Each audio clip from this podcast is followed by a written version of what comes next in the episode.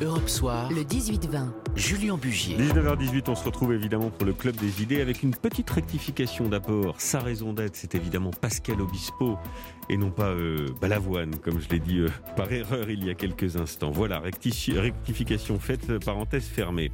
Le Club des idées, donc consacré ce soir à cette grande question. En fait-on assez contre les féminicides?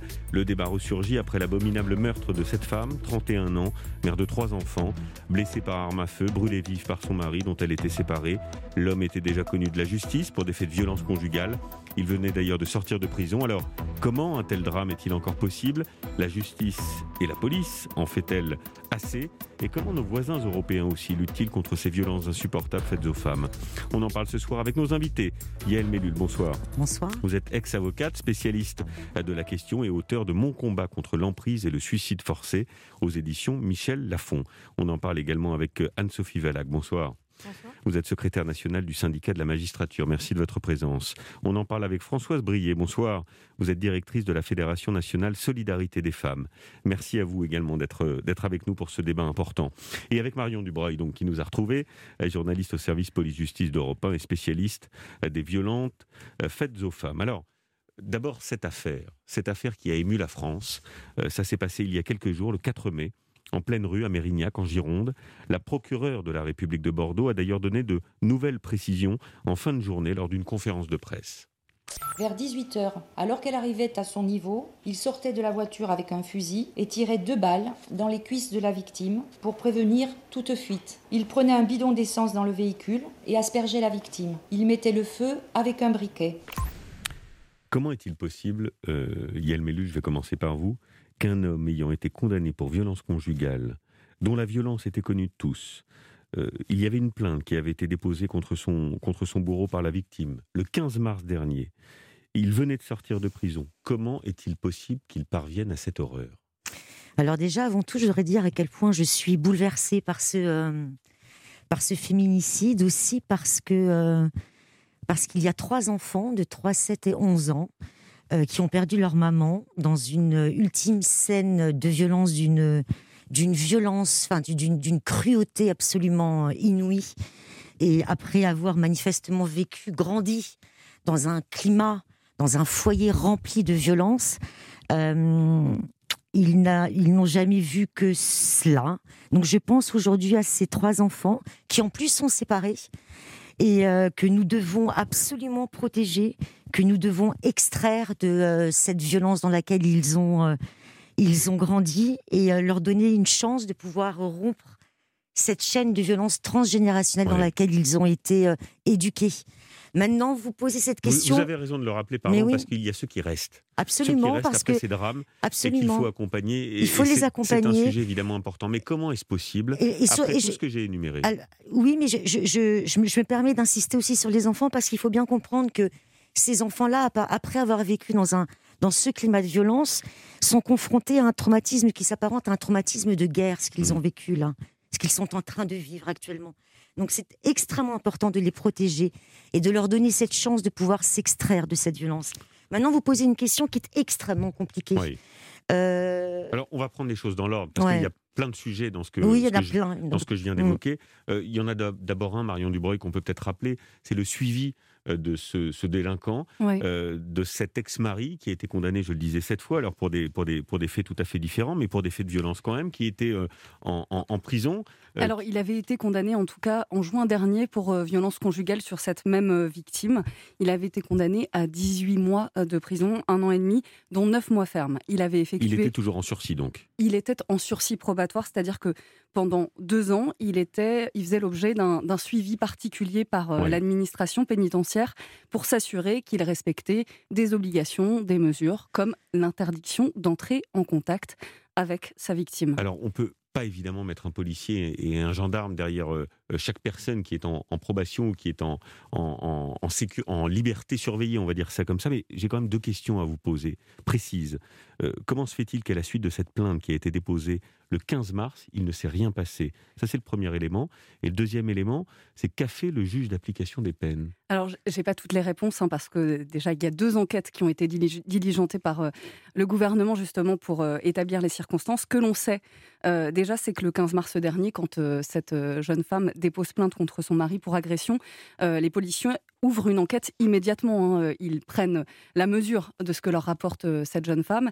En revanche, quand ils vont chercher le suspect à l'adresse qu'il a laissée mmh. après sa sortie de détention, eh ben, ils ne le trouvent pas. Donc, ils recherchent ce suspect.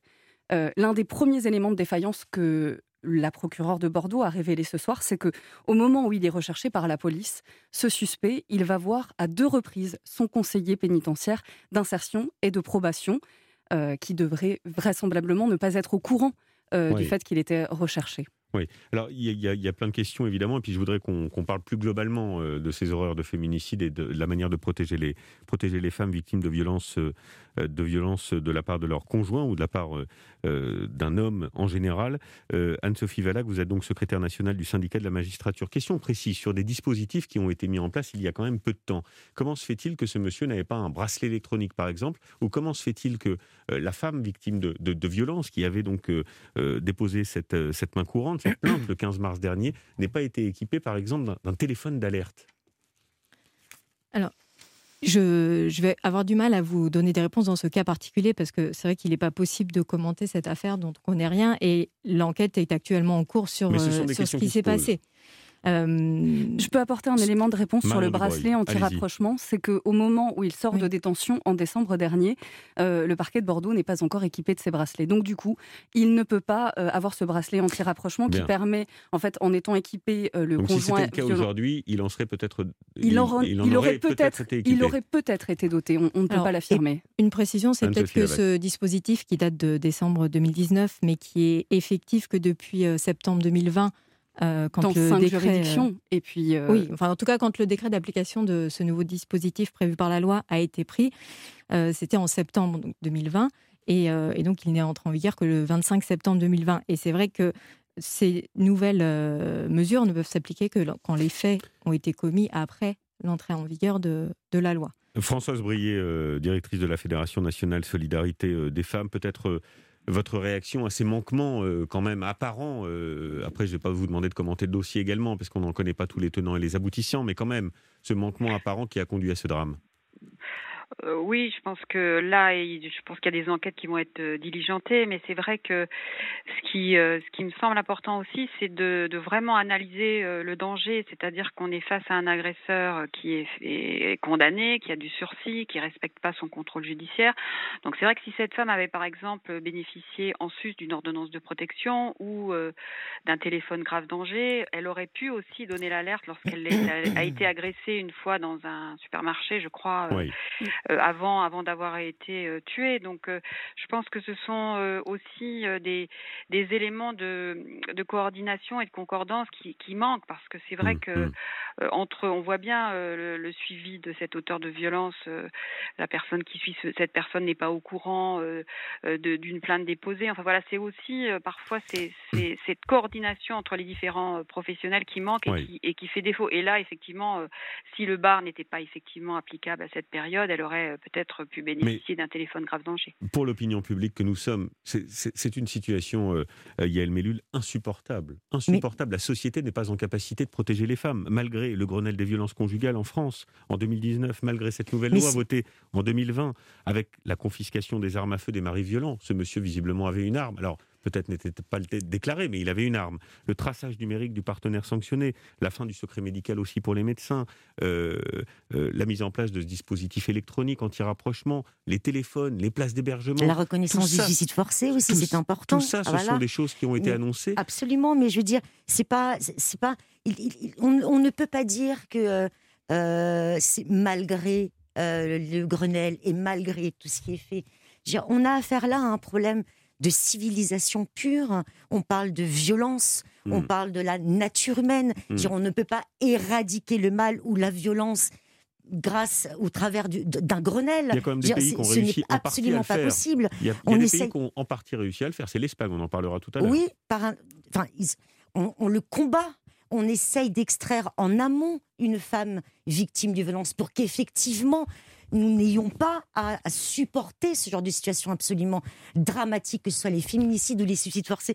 Mais je voudrais quand même revenir sur le cas qui nous intéresse. Même si nous avons très peu d'informations, et que je suis toujours très mal à l'aise de parler d'un dossier que je ne connais pas. Seulement, ce que je peux constater, c'est que à chaque fois qu'il y a eu plainte en 2015, en 2020, il y a eu condamnation. D'accord? Donc on peut dire, au stade de nos connaissances, que la, justice a fait son travail jusqu'en 2020. Oui, mais il y a une plainte qui est déposée le 15 mars. Une plainte a été déposée au mois de mars, je ne la connais pas, personne ne la connaît, nous n'en avons pas pris connaissance. Bien. D'accord? En, tout cas, en tout cas, vu l'issue, c'est un échec. tous les féminicides tous les chaque féminicide est un échec de, tout le, système. On marque une première pause si vous le voulez bien et on se retrouve juste après la, juste après la pub et on parlera de ce phénomène aussi d'emprise justement euh, euh, avant qu'on en arrive à ces tragédies. Comment peut-on euh, déceler ces phénomènes d'emprise et extirper les femmes de cet engrenage infernal? À tout de suite. Europe Soir, le 18-20, Julien Bugier.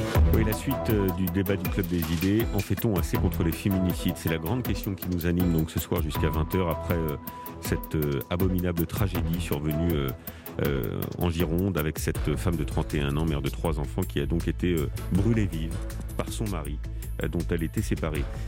on est avec nos invités en studio dans Europe Soir. On va parler évidemment de l'emprise aussi psychologique qu'exercent ces maris violents sur ces, sur ces femmes. Je voudrais vous faire partager ce témoignage. Elle s'appelle Camille, elle est victime de violences conjugales. C'est Ève Roger qui l'avait interrogée il y a quelque temps. Écoutez. Quand une femme est battue, elle est sous l'emprise. On est sa chose, on est son objet. C'est lui qui décide quand il a envie, qu'est-ce qu'il veut. On a des bleus, on a des cicatrices, des pointures, on les cache. On a tout un déclic, c'est on veut vivre. Yael Mellul, c'est un bout de témoignage qui raconte ce qu'est l'emprise de cette euh, violence euh, conjugale. C'est une mécanique qui conduit à ces meurtres. À chaque fois, il y a une, emprise, un enfermement qui va crescendo. Euh, un, psychologue, je lisais ça tout à l'heure en préparant l'émission, dit ces meurtres sont le fruit d'une radicalisation qui s'opère au fil des ans. Est-ce que vous êtes d'accord avec cela? Je suis absolument d'accord avec ça. C'est un véritable, ce que j'appelle aussi un véritable euh, terrorisme qui s'opère qui dans, dans, dans l'esprit euh, de la victime. C'est-à-dire que chaque territoire du cerveau va être progressivement occupé Hmm. par, euh, euh, euh, par, par, cette emprise, justement, qu'opère qu'opère l'agresseur. Ça va s'effectuer de manière extrêmement progressive, forcément. Parce que c'est des petites privations de liberté. Voilà, c'est-à-dire que dans, qui grignotent la liberté. Ça, ça, commence toujours de la même manière. Ça commence comme un conte de fées. toutes les femmes victimes de violences vous diront que dès, qu'au, départ, cet individu apparaît comme un prince charmant. Et c'est la raison pour laquelle l'emprise s'installe. Cette période justement de séduction participe du système qui est installé justement par cet homme-là. Et c'est progressivement que les violences psychologiques vont intervenir. Ça va être des insultes, des humiliations, du dénigrement, de la pression, du harcèlement, du contrôle, euh, de l'isolement. Hmm. L'isolement est hmm. absolument fondamental dans toutes les affaires de violence conjugale. C'est une condition sine qua non d'ailleurs pour que l'emprise puisse s'exercer. Il faut absolument extraire la victime de tout contact social pour qu'il n'y ait pas de regard tiers sur la situation. Et on le voit d'ailleurs dans l'affaire qui nous occupe mm. aujourd'hui. Mm. C'est une femme qui tombe complètement isolée, qui est complètement isolée. Elle n'a pas même sa famille qui est là, elle n'a mm. personne. Et les témoins aujourd'hui qu'on entend. Et moi, je vais vous dire, c'est ça, quelque part, qui me choque beaucoup. Quand j'entends ces témoins venir apporter leur témoignage aux différents médias et qu'ils disent tous sans exception qu'ils savaient que cette femme était battue, ils utilisent ça comme mot, qu'elle était battue. Oui, mais ils vivaient à, l'époque. Euh, euh, je me permets d'intervenir mm. parce que euh, du coup, le conjoint ne vivait plus au domicile de cette jeune femme. Il, il, ne partageait plus le même domicile, donc du coup, ce qu'il raconte, c'est avant la plainte. C'est avant la pas la plainte de mars 2015, avant euh, les faits de juin 2020, quand euh, le conjoint a été condamné. Donc, euh, en l'occurrence, il pouvait savoir et, et, le conjoint a été condamné. oui, mais enfin, je veux dire, un homme violent. Attendez, attendez, attendez, pas tous en même temps. Vous avez raison, Marion, mais il y a quand même une forme d'aveuglement de la société. La manière aussi d'en parler dans la société illustre une forme d'aveuglement coupable. Pendant longtemps, on parlait par exemple de crimes passionnels. Mmh. On parlait de crimes d'amour. Euh, c'est mm. insupportable euh, au regard de ce que sont ces crimes, de, parler de crimes passionnels et de, crimes d'amour. Euh, Anne-Sophie Valac, vous êtes secrétaire nationale du, syndicat de la magistrature. vous avez eu à traiter, j'imagine, des cas de violence conjugale? Oui, oui, tout à fait. Ce sont des, mesures qui sont. Enfin, des, des situations qui sont suivies avec, avec attention quand on est juge de l'application des peines. Et la plupart du temps, les personnes ont des, des suivis qui comportent notamment les interdictions de contact avec certaines personnes, des obligations souvent de soins, des interdictions de paraître dans certains lieux comme l'ancien domicile conjugal. Donc c'est c'est vrai que c'est assez. Je, vous pose la question d'ailleurs. vous étiez juge d'application des peines. Il y a une problématique qui revient beaucoup dans le suivi de ces, ces délinquants violents, euh, y compris d'ailleurs dans le suivi des criminels sexuels. C'est autre, un autre type d'affaire, mais tout de même, euh, c'est le manque de moyens euh, pour le suivi de ces dossiers. Et ce qui peut peut-être expliquer aussi les lacunes parfois de la justice qui ne parvient pas à, suivre ces, ces personnes qui sont suivies pour des faits de, de violence et de protéger ces femmes. Euh, effectivement. le comparatif avec l'Allemagne, par exemple, euh, en proportion du nombre d'habitants, je crois qu'on a un, nombre de juges d'application des peines chez nous en France qui est sans commune mesure avec ce que sont les, ce que sont les Allemands, et vous n'arrivez pas à, suivre tous les dossiers. Alors, effectivement, il y a les chiffres de la Commission européenne qui nous disent qu'en France, il y a 11 euh, juges pour 100 000 habitants, quand en tout cas la moyenne européenne est à 21, il me semble. donc on est dans une situation où il y a moins de juges par pour 100 000 habitants que dans les autres pays de l'Europe. Et effectivement, ça impacte le suivi, euh, le suivi des personnes. Quand il y a euh, des difficultés de, de transmission d'informations, de circuits qui fonctionnent mal, euh, c'est aussi parfois en raison de la surcharge de travail qu'il peut y avoir dans les services qui font que qu'on n'a pas forcément le temps et l'attention nécessaire à porter à chaque dossier dans ce cas-là. Françoise Brier, directrice de la Fédération nationale Solidarité des femmes, sur cette question de l'aveuglement de la société et puis aussi du phénomène d'emprise. Ça fait maintenant entre 10 et 20 ans qu'on en parle assez sérieusement de ces histoires de, de violence euh, conjugale et de féminicide. On a mis un mot, après je sais que ce mot fait débat, mais euh, ça existe, et que les chiffres sont à peu près les mêmes. Comment vous l'expliquez ça? Je pense que déjà, effectivement, euh, ça a été dit, on est dans une, une société euh, qui est très inégalitaire, avec traversée par des stéréotypes sexistes. C'était aussi la base de la lutte contre les violences, c'est aussi la prévention. Comment on travaille avec les très jeunes sur les relations, sur le respect de l'autre, sur les droits des femmes. Et c'est aussi par ces, ces, ces, actions de prévention. Et je crois que la Convention d'Istanbul le rappelle bien. On associe à la fois la prévention des violences, la protection aussi la répression des auteurs et aussi la coordination entre les différents acteurs. Donc cette question de prévention, elle est aussi centrale, mmh, mmh. Euh, que ce soit euh, voilà, mais aussi pour tout public. Et je voudrais revenir sur la question de l'emprise parce que c'est la question aussi de la stratégie de l'agresseur.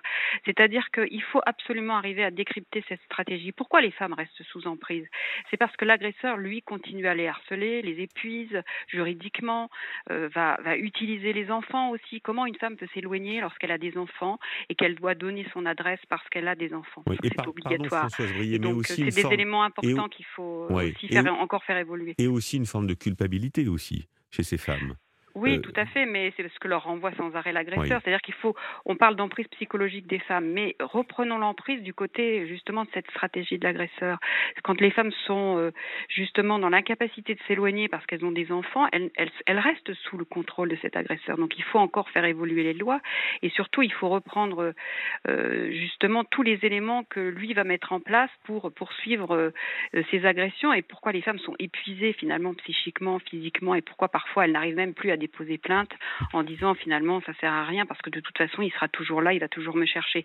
Et c'est à nous mmh, finalement mmh. aussi euh, pour ces femmes de proposer des services. Et c'est vrai que pour cette femme isolée, euh, elle n'a pas peut-être été accompagnée non plus par une mmh. structure euh, spécialisée, par des professionnels, voilà bien aguerris sur sa situation, qui aurait peut-être permis aussi quelque part avec les moyens bien sûr nécessaires d'éviter ce drame avec cet agresseur dont on sait qu'il était extrêmement déterminé. Il y, a, quelque chose, il y a Elmelul aussi de, de, symptomatique dans cette histoire, c'est euh, que l'un des éléments euh, déclencheurs pour amener la mort, c'est le divorce. C'est la séparation. Euh, c'est le moment du passage à, l'acte. Je, voyais une récente étude qui montre que cette séparation, dans plus de 70% des cas, explique le passage à l'acte avec les féminicides. L'écrasante majorité des féminicides et des suicides forcés aussi. Donc, toutes les femmes qui se suicident ensuite des violences qu'elles ont subies interviennent précisément dans cette période post-séparation. Et ça s'explique de manière extrêmement simple. D'ailleurs, à, double titre, c'est que une femme, quand elle quitte le domicile conjugal, ou quand elle se sépare de l'homme de l'homme violent, elle est libérée effectivement physiquement, mais elle n'est pas encore libérée mentalement et encore moins libre. Elle est encore sous emprise de son conjoint violent. Puisqu'en plus, son conjoint violent, c'est précisément à ce moment-là où il va exercer une violence des plus extrêmes parce qu'il va se sentir dépossédé. Hmm. de son objet. Et d'ailleurs, là, dans, euh, euh, au cours de la conférence de presse de, Madame le procureur de Bordeaux, dans cette affaire-là, manifestement, euh, l'agresseur présumé a indiqué qu'il était venu pour la punir. Oui. C'est exactement ça. Je veux dire, ces agresseurs-là, pendant la période post-séparation, ils veulent punir euh, leur femme, leur objet, leur possession, de vouloir exister sans eux. Et c'est donc précisément à cette période-là où il faut une surprotection des femmes. Je crois, mais c'est très important. on ne mesure pas. Vous avez raison de le souligner. Je voudrais qu'on écoute le procureur de la République justement à ce, à ce propos euh, très précis. Convaincu, selon ses dires, que son épouse avait un amant et qu'elle le manipulait, il aurait décidé de la punir des souffrances endurées, selon ses propos, mais sans souhaiter la tuer.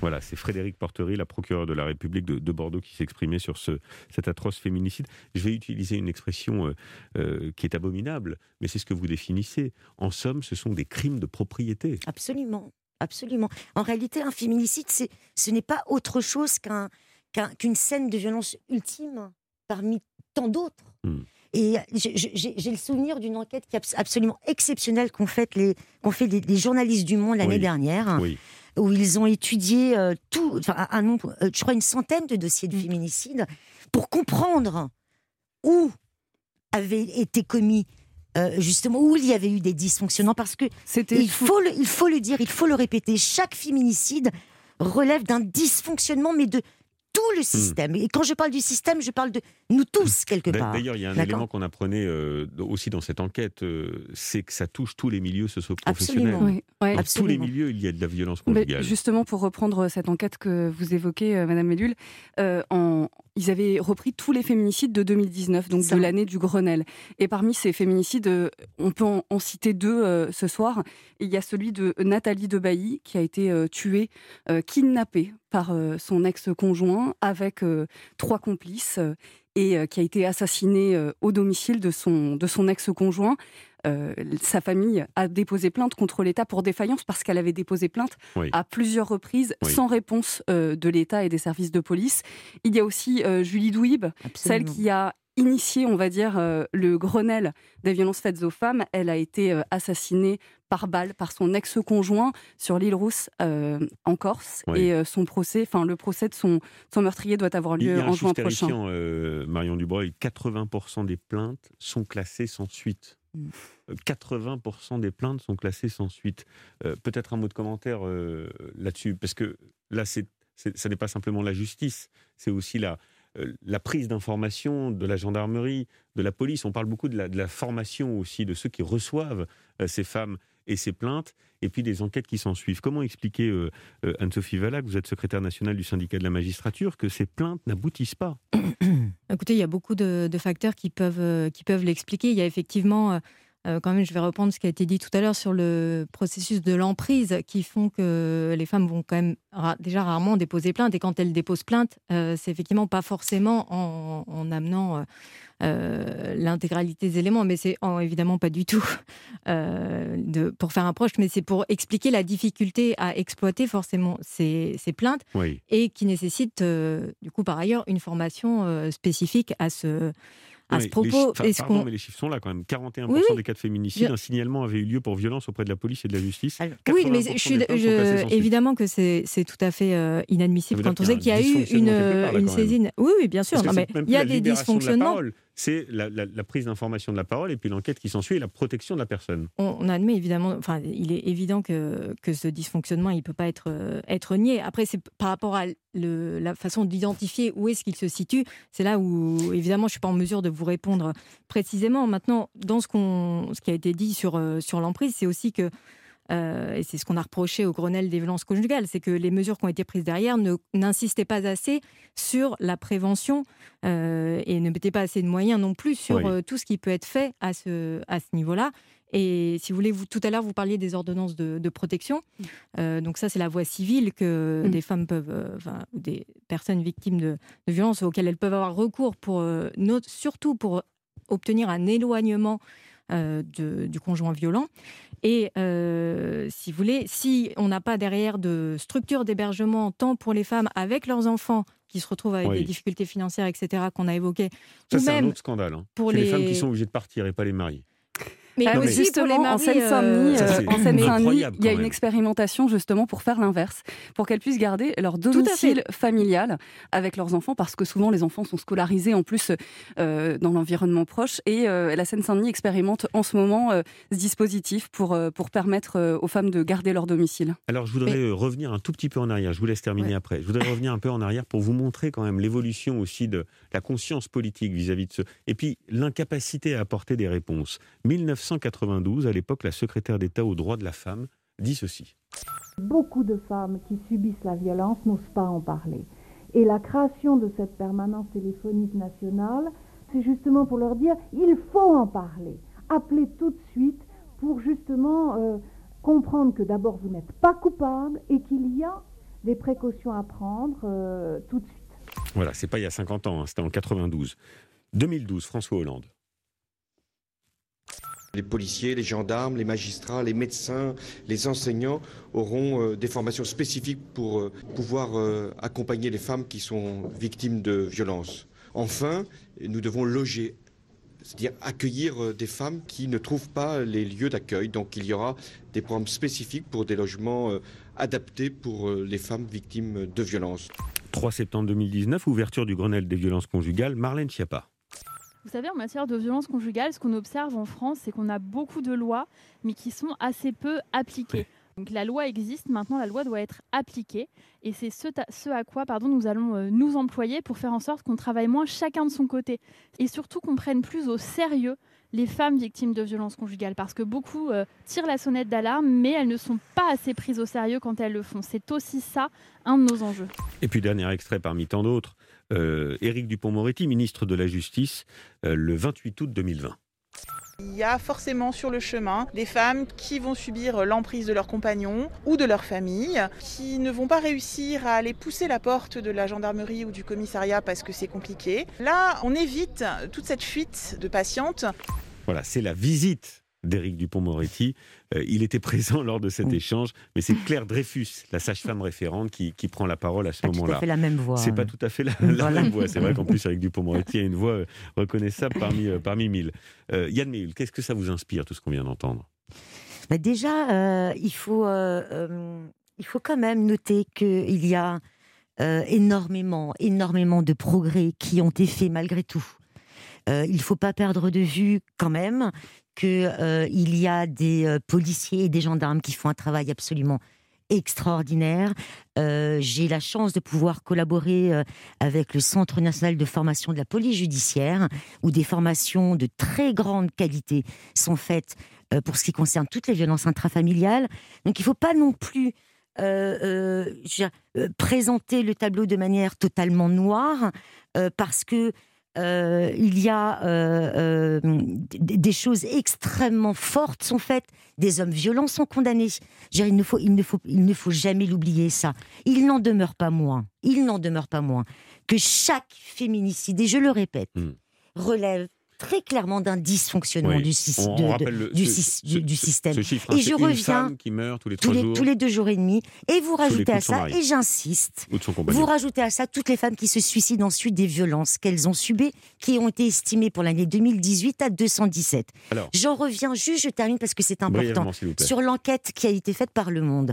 Par rapport, parce que c'est très important parce qu'il y a déjà des études qui ont été faites sur des dossiers pour révéler des mmh, mmh. Et la conclusion a été la suivante. C'est que dans la majorité des cas, effectivement, les femmes avaient déjà porté plainte. Sauf que, qu'est-ce qui se passe quand une femme, elle va déposer plainte pour une scène de mmh. violence physique? Eh bien, cela va être uniquement cette scène de violence physique qui va être prise en compte. Et ça, c'est le réel problème. Parce que cette scène de violence physique, elle raconte une, situation. Elle raconte une histoire. il y a une vie derrière de souffrance qu'il faut écouter. il nous reste non, mais c'est très intéressant. Il nous reste quelques secondes et je voulais simplement vous faire partager euh, le modèle espagnol euh, dont on parle beaucoup. L'Espagne qui a réussi euh, à faire baisser le nombre de féminicides de façon très très notable en, seulement quelques temps. Je voudrais que vous écoutiez cette, cette femme qui est équipé de ce, système qui est réservé aux femmes battues. C'est un, un bouton d'alerte pour prévenir la police. On m'a donné un GPS parce que j'ai peur. Je, sais qu'il est agressif. Si je vois qu'il s'approche, j'appuie sur un bouton et la police arrive. C'est toujours ce que je range en premier dans mon sac à main. C'est ça la solution, Marion Dubreuil? Bah, C'est une solution qui est en tout cas expérimentée par plusieurs parquets euh, en France avec euh, des dispositifs différents. C'est un dispositif qui n'est pas forcément adossé à une procédure pénale et c'est peut-être ça euh, la nouveauté, c'est finalement de pouvoir accompagner ces femmes, les protéger en dehors d'un dépôt de plainte quand elles sont suivies par des associations et qu'elles appellent à l'aide. Anne-Sophie Valac c'est une, une, bonne issue pour protéger les femmes quand on est dans une situation d'urgence? Écoutez, je crois qu'en tout cas, c'est une, une mesure qui rassure fortement euh, les, victimes ou les personnes qui, sont allées euh, déposer plainte. Euh, après, c'est vrai que pour porter une appréciation sur le dispositif, on, aurait aimé attendre la fin des expérimentations qui ont été menées et quand l'État, c'est difficile de, de porter. Sur ce qui a été fait en Espagne, oui, alors c'est vrai qu'en Espagne, ça, ça, a visiblement fonctionné, mais il me semble que c'était adossé à tout un dispositif de mmh. prévention justement des violences conjugales et un budget très très conséquent d'un milliard d'euros. Euh, ce qui n'a malheureusement pas été le cas en France. Bien. Françoise Brier, un tout dernier mot, il nous reste quelques secondes. C'est une bonne solution ce bouton d'alerte? C'est une bonne solution et je crois qu'aussi en Espagne, on a des plateformes de suivi et d'évaluation du danger où tous les professionnels qui notent des éléments sur une situation vont pouvoir rapporter ces éléments et il y a aussi des policiers référents pour chaque victime euh, en grave danger. Et ce sont eux qui, ou policières qui vont centraliser les éléments et justement faire la synthèse euh, des différents éléments qui peuvent amener à penser qu'il y a un vrai danger autour d'une situation. Et je pense quand on parle de policiers spécialisés et de structures spécialisées, c'est ça peut-être aussi qu'il faudra, euh, en tous les cas, ça existe en France, mais en tous les cas, aller encore vers un approfondissement, approfondissement pardon, de ces mesures. Bien, c'est un sujet nécessaire, un débat nécessaire. On est très fiers de le porter parce qu'il faut que les choses avancent. Merci infiniment d'avoir été ce soir avec nous dans Europe Soir.